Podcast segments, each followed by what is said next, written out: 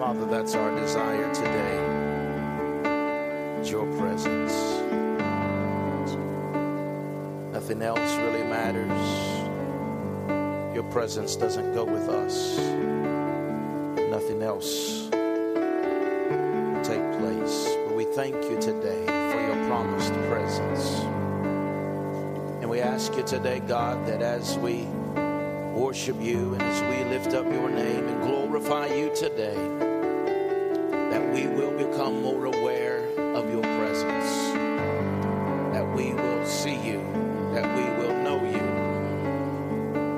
God, that our lives will be changed forever. We give you praise for this today in the matchless name of your Son, Jesus Christ. Amen. Amen. Praise God. We give our worship team a good God bless you this morning.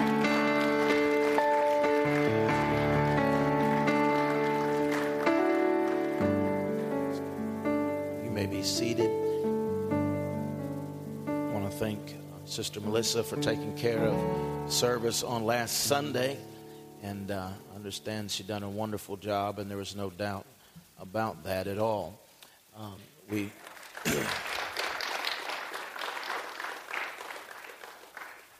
we were in uh, the Wheeling area and checking on the church there and Impact Church and is doing very well and in fact they're doing a outreach today to start a new campus in the Pittsburgh area and uh, so that's they are going to be expanding and so we look forward to that as well amen Praise God. If you have your Bibles today, I want to, to turn with me to Romans chapter 8 and verse 16. Romans 8 and 16. And I uh, want to read two portions of Scripture there on this morning. Romans 8 and 16. I want to talk to you this morning about moving forward. You know, sometimes you just got to move forward may not feel like it, but you need to. Amen.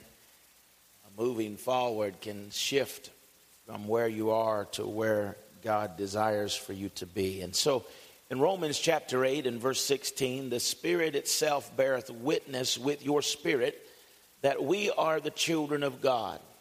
And if children, then heirs, heirs of God, and joint heirs with Christ. If so be that we suffer with him that we may also glorified together. For I reckon that the suffering of this present time are not worthy to be compared with the glory which shall be revealed in us. Amen. The glory that shall be. This present suffering will not even compare to the glory that shall be revealed in us the Spirit itself beareth witness in our spirit that we are children of God. Yes, we have a witness on the inside of us that tells us that we are sons and daughters of the Most High God. We have been adopted, we have been born of His Spirit. We are part of the family of God. And this enables us to know beyond any shadow of doubt that we are uh, the children of God, but also that we are connected, that we are accepted, that we are forgiven. And we have this witness on the inside of us that we are born again.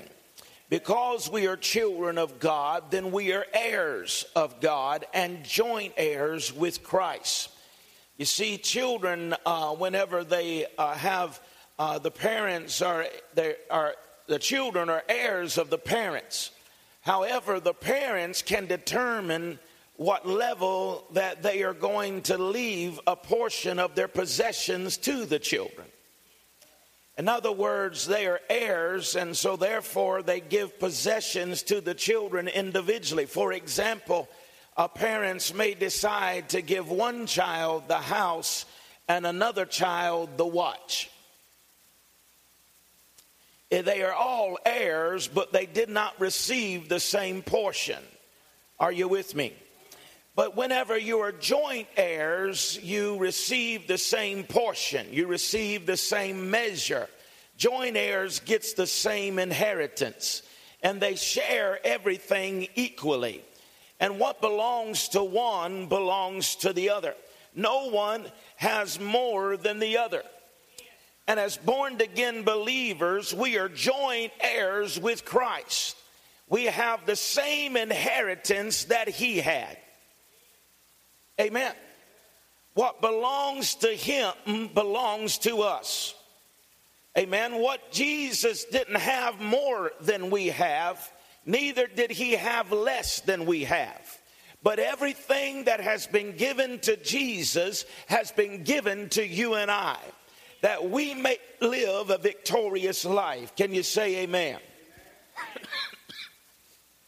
you see, Today, we, we've got the perfect gift that God has given to Jesus. He has given that gift to us today, the Holy Spirit. And as Christians, we have connected to the one who has paid the price for everything that we need. You know, there are some people in life that that we don't uh, we receive benefits from because we're connected to someone else it has nothing to do with us, but it has to do with somebody else paying the price. It has something to do with some every someone else that is paying for it and now they've received access to a thing. But because we are connected to them, they can take us into a place we would never have access to.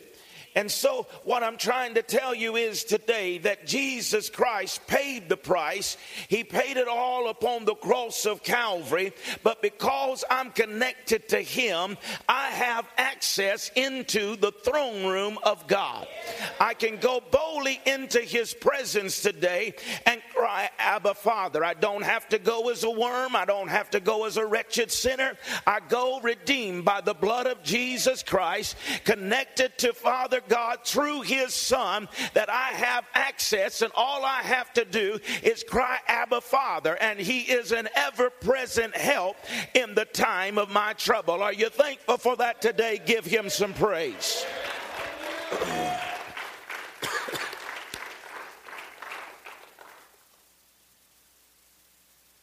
As a Christian, we are connected to the one who has paid the price so that we can have everything that the Heavenly Father has given us. Everything belongs to us. Say everything. Amen. Sometimes we do get this religious spirit in our head and we act, we act like, you know, we're the old wretched worm and we're all of this. But no, no, no. Everything that Jesus had, we have. Everything that he paid for is now ours. Amen. It's available. And because the reason that it is available is because we have connected ourselves to Jesus. Amen. Let's look at verse 17. And if children, then heirs, and heirs of God, then joint heirs of Christ, if so be that we suffer with him, that we may also glorified together. The latter part of this verse clearly states that we share everything, including his suffering. Suffering is as much a part of the inheritance as reigning is. If anyone ever tries to tell you that this walk with Jesus is painless and without resistance and without trouble, you need to get them checked in to some spiritual help. Because the reality of it is, is those who live godly shall, not might, not could, but shall suffer persecution. Many are the afflictions of the righteous, but the Lord will deliver them out of them all. Amen. And so he, our Lord and Savior, he endured suffering. Please don't misunderstand me today and understand that Jesus suffered so that we have to go we there are some things we have to go through but Jesus suffered so there would be some things we wouldn't have to go through. But there is still a cross of our own to bear. And because he suffered the curse of sin on the cross, we don't have to suffer with that any longer. But we don't have to be under the burden of sin. But he broke that yoke off of us. Amen. On the cross, he suffered those 39 stripes. He took sickness, infirmity, and disease and bore it on the cross of Calvary. He took poverty and nailed it to the tree. Thank God the cross is there. And because of the cross, cross, he suffered some things so that we can have life and have it more abundantly. But there's also an understanding that, that we have to walk this thing out. We will be hated for his name's sake. Huh? Reviled and persecuted, but be encouraged. He said, Blessed are they who are persecuted falsely for my name's sake. For theirs is the kingdom of heaven. Amen. But we've got to be encouraged because Jesus Christ raised up from the dead, and there is no grave that could hold us down. If there is nothing that could hold Jesus down, then there's nothing that can hold us down.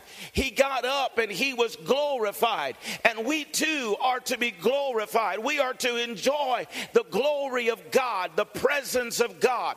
This is part of God's promise to us. It's our inheritance that we raise up above all of the fear, all of the trouble, all of the sorrow. Yes, we will go through it, but we can rise above it and we can overcome it. Because why? There is nothing impossible with God. He has created us in His likeness and His image. And what Jesus did, we can do.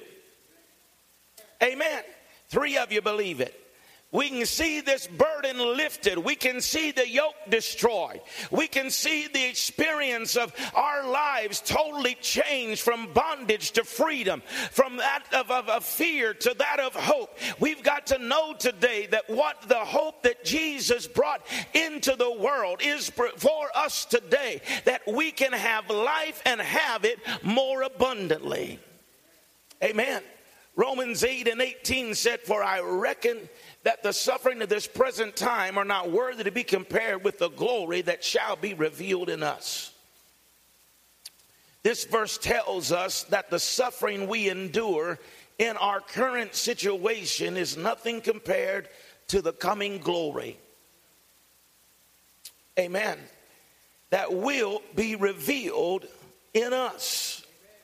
Amen. It's going to be in us. The Bible said the knowledge of the glory of the Lord shall cover the earth as the waters covers the sea. How is that glory going to cover the earth? It's going to cover the earth through us. Amen. We're going to be the agents of glory. The glory is going to reside upon our lives, and that glory is going to transform those around us. Second Corinthians chapter 4 and verse 17 confirms this by saying, for our light afflictions, which is but for a moment, is working for us a far more exceeding and eternal weight of glory. Psalms said it like this He said, They that sow in tears shall reap in joy. Amen. All these verses guarantee that the measure of our suffering is nothing compared to the measure of glory that shall be. The measure of glory we receive will always outweigh the measure of suffering that we go through. Throughout God's Word, we read about the principles of sowing and reaping. We understand the law of seed time and harvest. And I believe that there's two major principles here that I want to look at this morning. Number one is this whatever a man sows, that he shall also reap.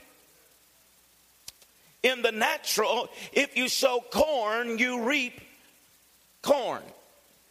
If you sow beans, you reap beans. And this principle is also true in the spiritual realm. If you sow hatred, you're going to reap hatred. If you sow love, you're going to reap love. If you sow forgiveness, you're going to reap forgiveness. This is a powerful principle. Whatever a man sows, that he will also reap. But the law is irreversible, it is unbreakable.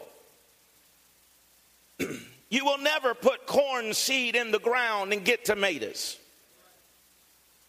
You will reap what you sow. Amen. However, there is a seed that supersedes the law of whatever a man sows, he reaps. There is a seed that is not bound by the law.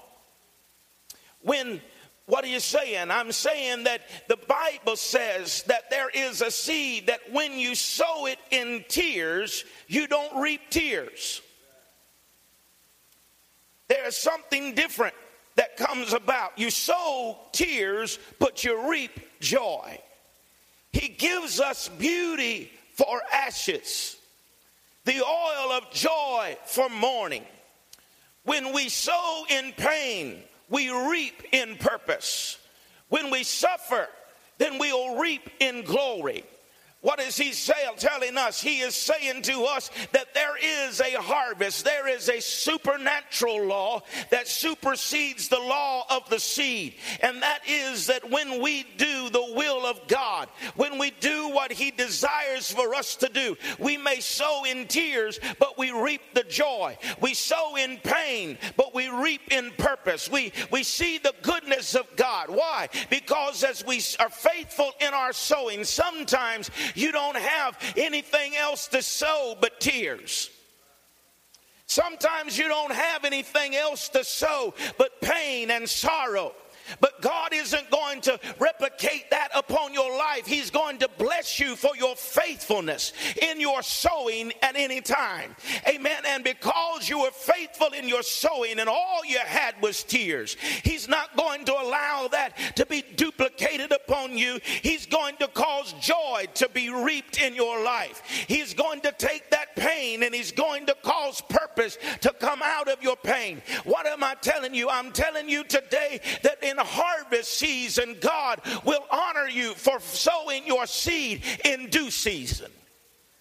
Amen.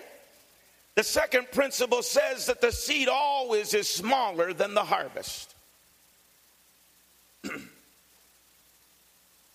you can hold an apple seed in your hand. In fact, you can hold an apple in your hand. But the potential to produce thousands of apples is placed in your hand.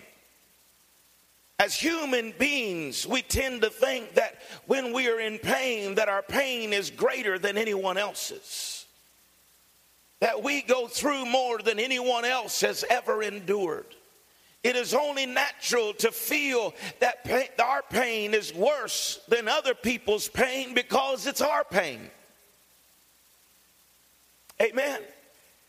And how many know pain is pain? Don't matter how rich you are, pain is pain. Doesn't matter how poor you are, pain still hurts. Doesn't matter if, if, where you are and whatever level of life you're on, when pain comes to visit you, it is pain.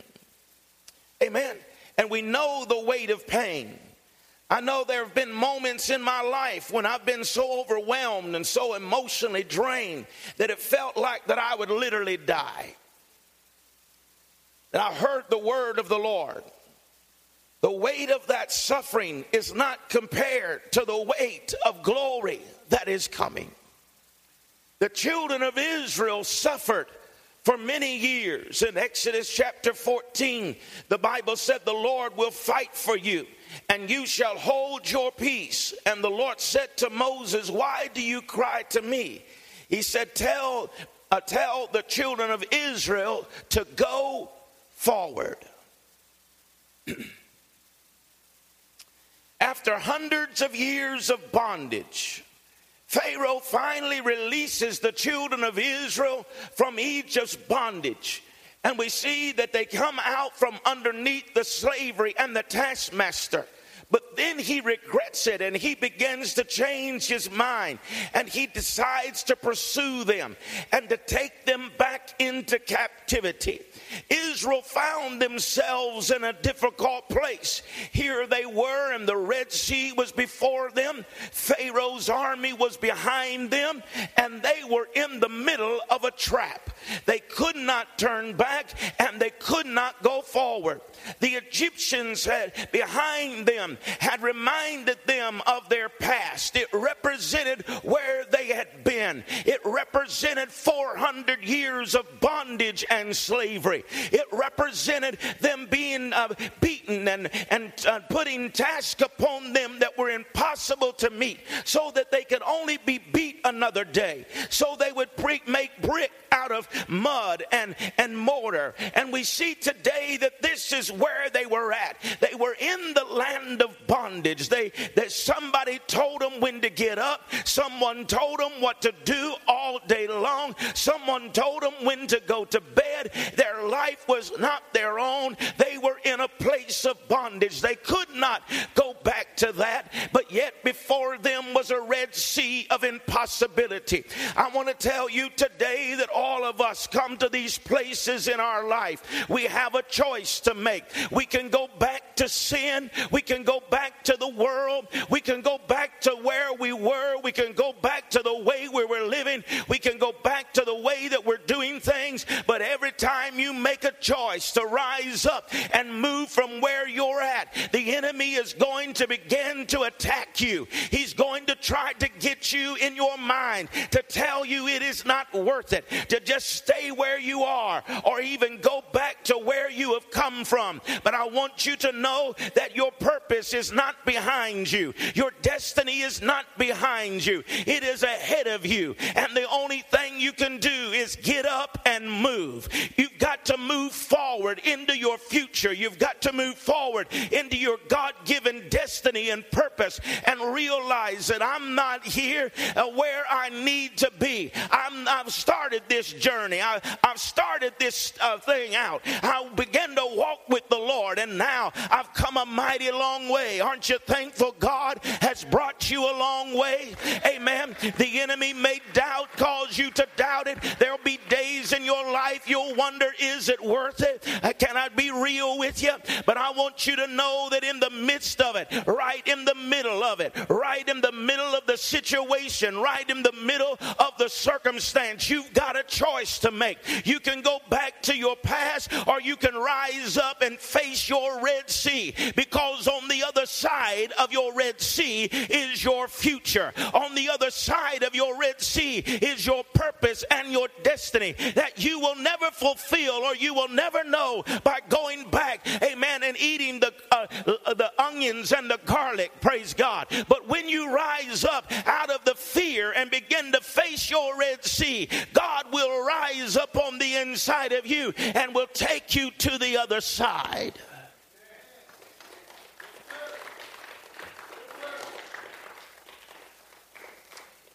The Egyptians were behind them, representing their past. The Red Sea was before them, representing their future. And both of them were scary. They looked ahead, and their future looked impossible. How are you going to cross a Red Sea? How are you going to swim across a sea? If they had stepped into their future, it would be death by drowning. But if they went back to their past, it would be impossible for them to live generation after generation knowing nothing but bondage. As they looked behind them, they seen the past was impossible to obtain their future. Egypt had a powerful army. They had horses and chariots. Israel had no military. They had no training. They had no way of knowing how to fight mighty armies. Nor did they even have any weapons. If they were to retreat and went back, they would never know what God had for them in their future. It would be death by bondage. Seemingly, there was no, no resolve here. Seemingly, there was no hope here. Have you ever been there? Free of you. Amen.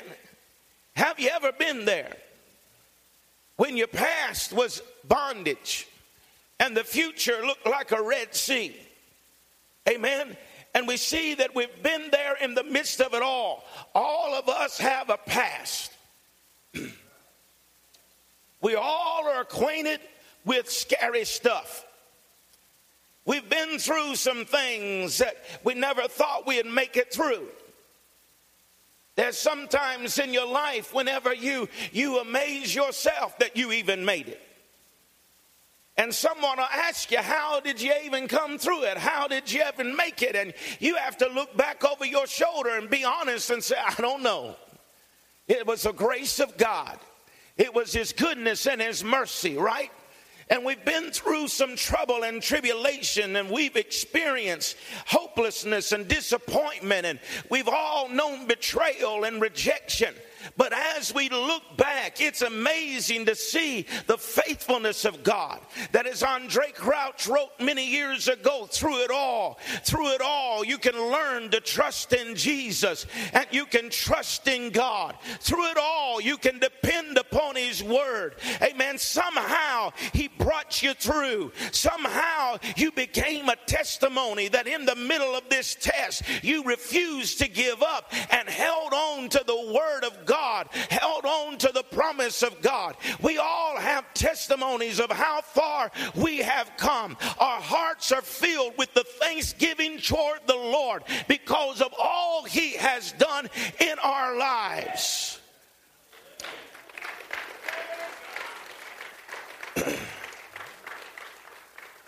but more than likely, all of us are acquainted with difficult situations that we confront in our future that are intimidating. One filled with just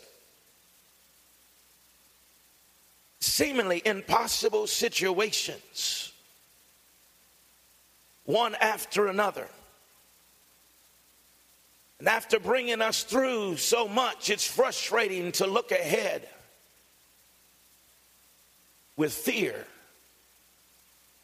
and say, How am I going to cross this Red Sea? Thank you for delivering me from Egypt's bondage. Thank you for delivering me from a wicked taskmaster. Thank you for your faithfulness in the past, but how am I going to overcome this Red Sea? There are some battles in which we don't have to get involved in.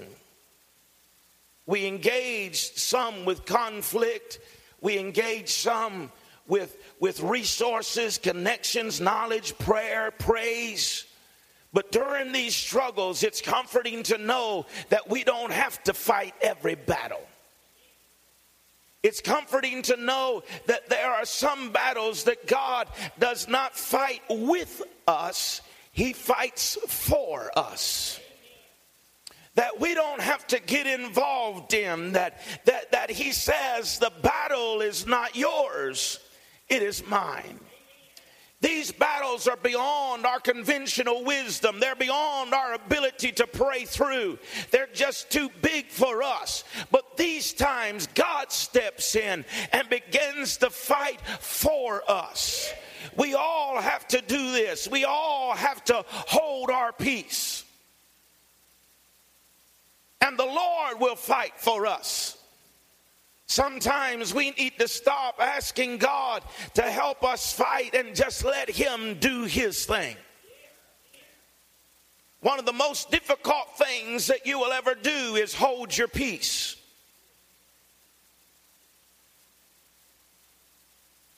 Amen. It's the most difficult battle uh, thing that you will ever do. You can cut somebody quick and fast in a hurry. Huh? You can, you can beat somebody down real fast and in a hurry. But the most difficult thing there is to do is keep your mouth shut. I often said pastoring would be so much easier if I could just tell everything I know. Oh, yeah. But there is an art to keeping your mouth shut and let the Lord fight your battle. Just allow Him to work His work and take you across to the Red Sea because if you learn how to master the art of just being quiet, some way it may not be on our time because I've told God how late He is. I've told God, God, you got to hurry this process up, but it don't seem to bother him at all. But this one thing I know that if I hold my peace, the Lord will fight the battle. Amen. The Lord will take us over to the other side. Praise God. What, what, what was Israel's part? Amen. To move forward. They didn't have to fight. They didn't have to war. They didn't have to bring and learn how to, to do warfare. They didn't have to go buy military weapons. They just hold their peace, amen, and move forward.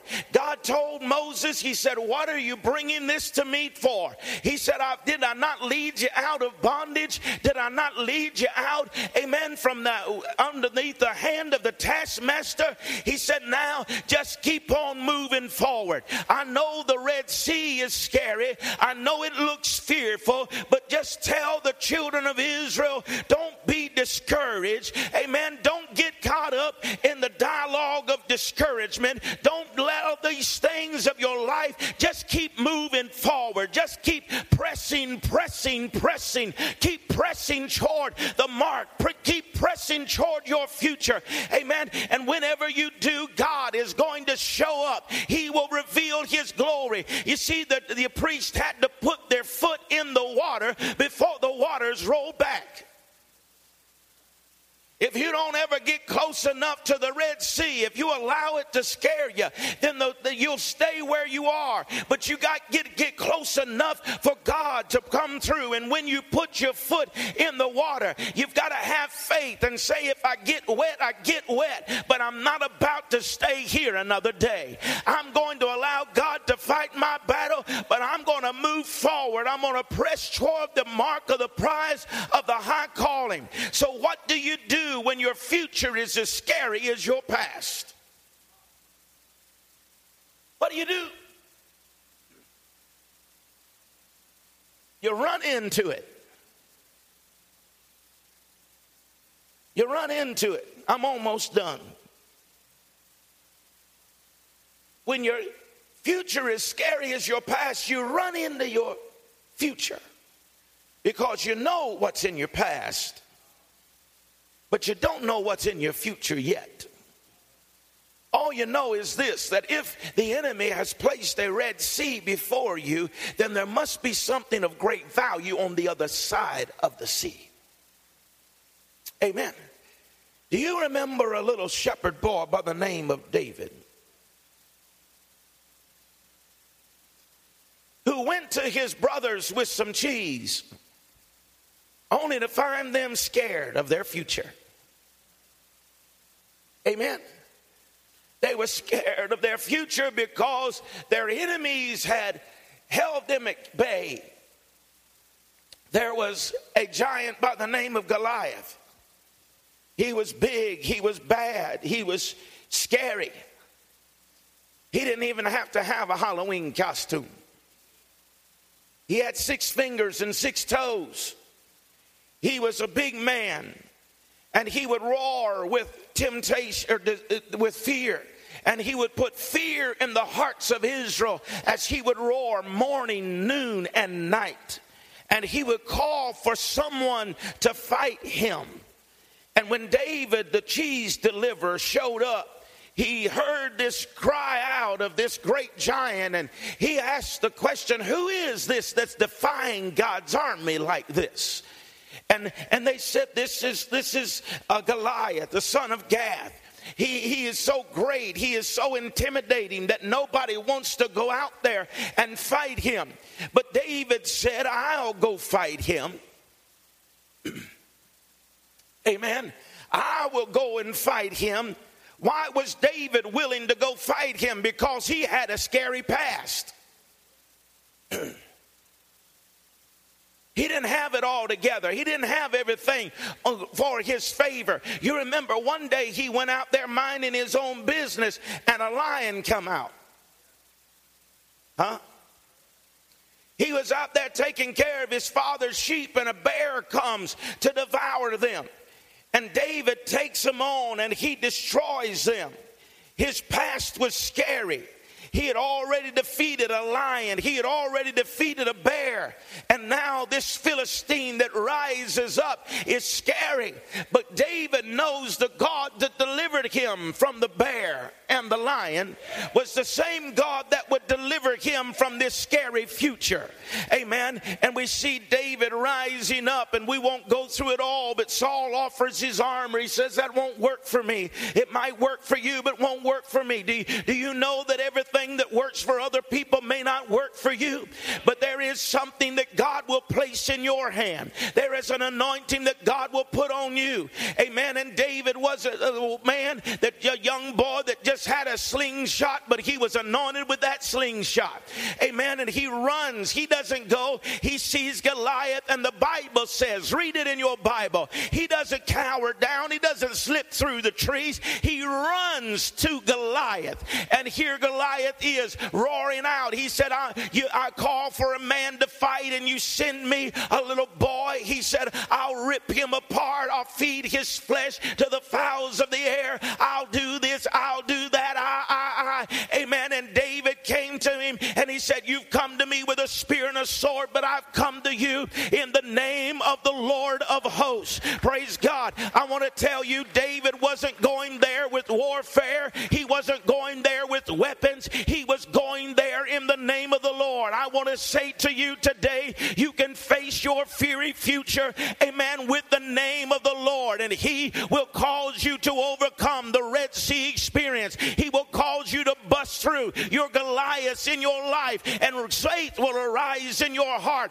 and say, I am here today, not in my own might, not in my own power, but I'm here today in the name of the Lord of hosts. Amen. If you're thankful for that name, give him some praise this morning.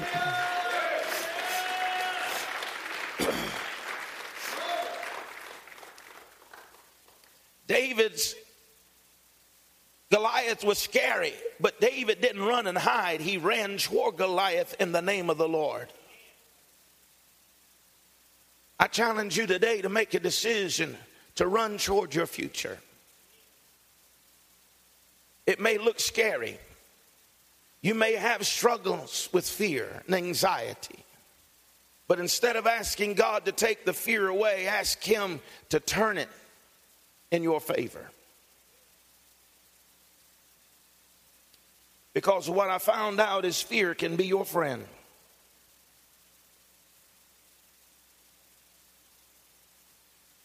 Fear can paralyze you. It can cause you to stay between the enemy and the Red Sea the rest of your life, and you never know the purpose for which God has for you. It can drive you back to your past and leave you behind. It can cause you also to get to your destiny quicker. Don't let it paralyze you. Don't let it drive you back, but allow it to be a force that causes you to run into your future and say, I'm not going back. I'm moving ahead. I'm moving into my purpose. I'm moving into the call of God. I'm moving into the heart of God. I'm moving in to the thing that God has for me and my life. Someone here today may be in between, in between your past and your future. And they're both scary. But I encourage you today to run into your future